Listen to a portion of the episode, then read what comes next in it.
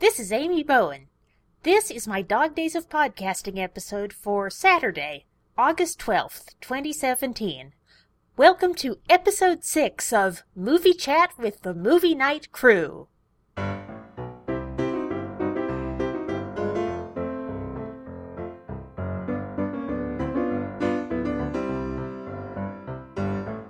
Hello, everybody, and welcome to another episode of Movie Chat with the Movie Night Crew.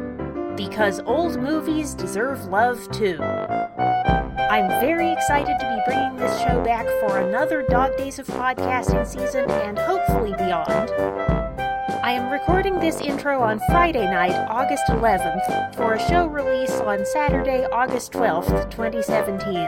The main audio content for this episode was recorded on Sunday night, June 18th, 2017, and the two movies we watched that night were titled The Apartment and Attack of the 50 Foot Woman.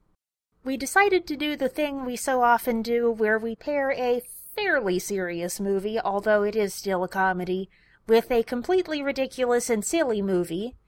And in this episode, you'll get to hear how various members of the movie night crew reacted to those two movies. I picked this episode to release tonight because it was relatively short and simple to produce. So without further ado, the movie night crew watches The Apartment and Attack of the 50 Foot Woman. Yeah, but th- th- this uh, film stars uh, Jack Jack Nicholson and Shirley MacLaine and Fred MacMurray, uh, who's whose sitcom for some reason I'm not able to open up. It was he in Leave It to Beaver? Well, I don't know. No. He, he was in Double Indemnity anyway. Uh, but directed by Mr. Billy Billy Wilder, whose work we've seen before. He's the guy who did Something Like It Hot. He's the guy who did uh, Sunset Boulevard. Ooh, yeah, I like Sunset Um, Boulevard. Yeah, and he's a, one, of the, one of the great one of the great American directors. This was the last black and white film to win Best Picture un- until Schindler's List. Until by that time, the, the last time the black last, last black and white film to win Best Picture when black and white films were still somewhat popular. We were, were still halfway the north. And it, uh, it's classified as a comedy. I don't think it's a really a laugh out loud thing. It's um, if, if you're familiar with Mad Men, it, it, it kind of reminds me of Mad Men a little bit, where this guy works in an office where a lot of the higher ups are kind of sleazeballs, Okay. and he just kind of goes along to get along, you know, doing things that aren't very honorable, but well, what's he going to do? He's a worker bee. And as the film comes on, he um, he grows a little bit, and he does some things that he wouldn't have done at the beginning. It's a coming of age tale wouldn't be exactly the word I'd use, but there's there's definitely this idea of, of maturation. I think you'll I think you'll enjoy it. And so, without further ado, it's one of my, my mom's favorite movies, by the way. Oh, Um, the Apartment. I can say is that the movie knew how to trip us out yep. with that's the champagne sure. pop and Oh. knowing that he had the gun Uh-huh. and the whole thing where earlier they had mentioned that um, they typically do it more than once. Oh, they'll try again. Yeah, that's what one thing that I would say is that this movie was very accurate. Someone who worked on this movie had attempted it. Attempted Or knew to- somebody who- Or, or Or- maybe they knew someone. They, they could have consulted a psychiatrist. But Well, yeah, the, but then the they're little working with details the were pretty darn accurate too, though. And I like that they had him acting the way he was wi- before they told us that he was going to kill himself too. Mhm.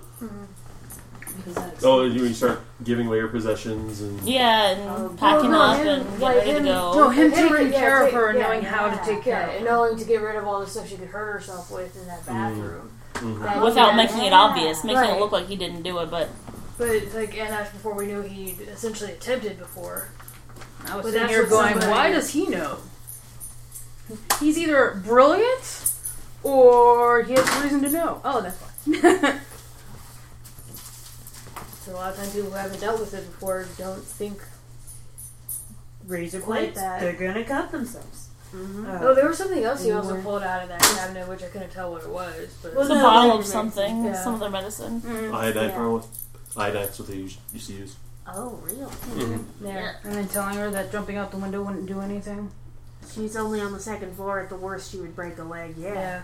hmm So, I guess second movie would be Attack of the 50 Foot Woman. And about this, I actually do have something to say. Um, in uh, late two, pardon me, in late 2001, early 2002, uh, when we, when we, the Star Wars fandom, had our announcement of what the subtitle for Episode Two would be, everybody, or well, everybody, um, not necessarily everybody, but a whole lot of people were a little bit disappointed in Attack of the Clones as a subtitle. This is why. A, a few of us were disappointed in Attack of the Clones as a movie. Yes, I know. I'm sorry, I got that, that had to be said. I know, yes, it does. It does indeed. But that was why we thought. I mean, come on, like Attack of the 50 Foot Woman, what are we watching? A stupid six fifties B movie?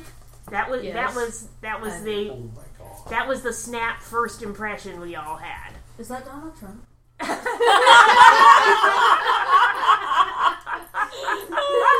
no, that man was too wholesome to be Donald Trump.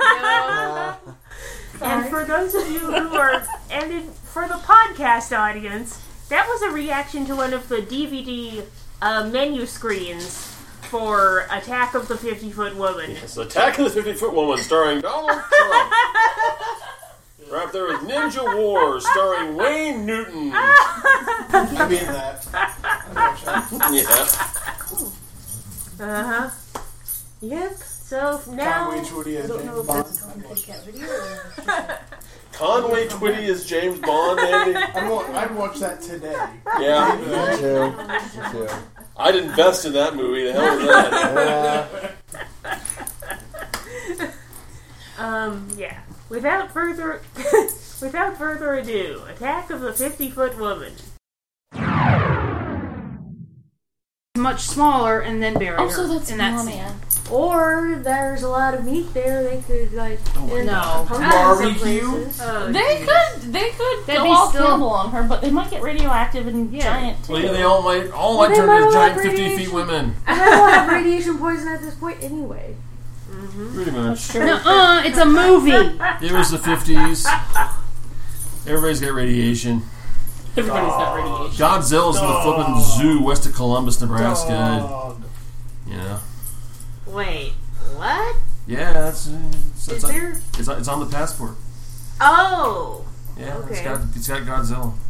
Oh, that's exciting. It's it it says exotic animals. I imagine that means Godzilla. And that was all the commentary we recorded on the movies we watched that night. Thanks for listening to Movie Chat with the Movie Night crew. See you next time.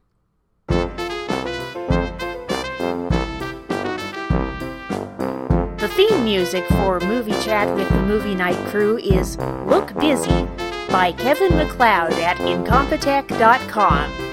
And the whoosh transition was jetwhoosh.wave by Ben Bonkin, which is available via freesound.org and is licensed under a Creative Commons by Attribution 3.0 license.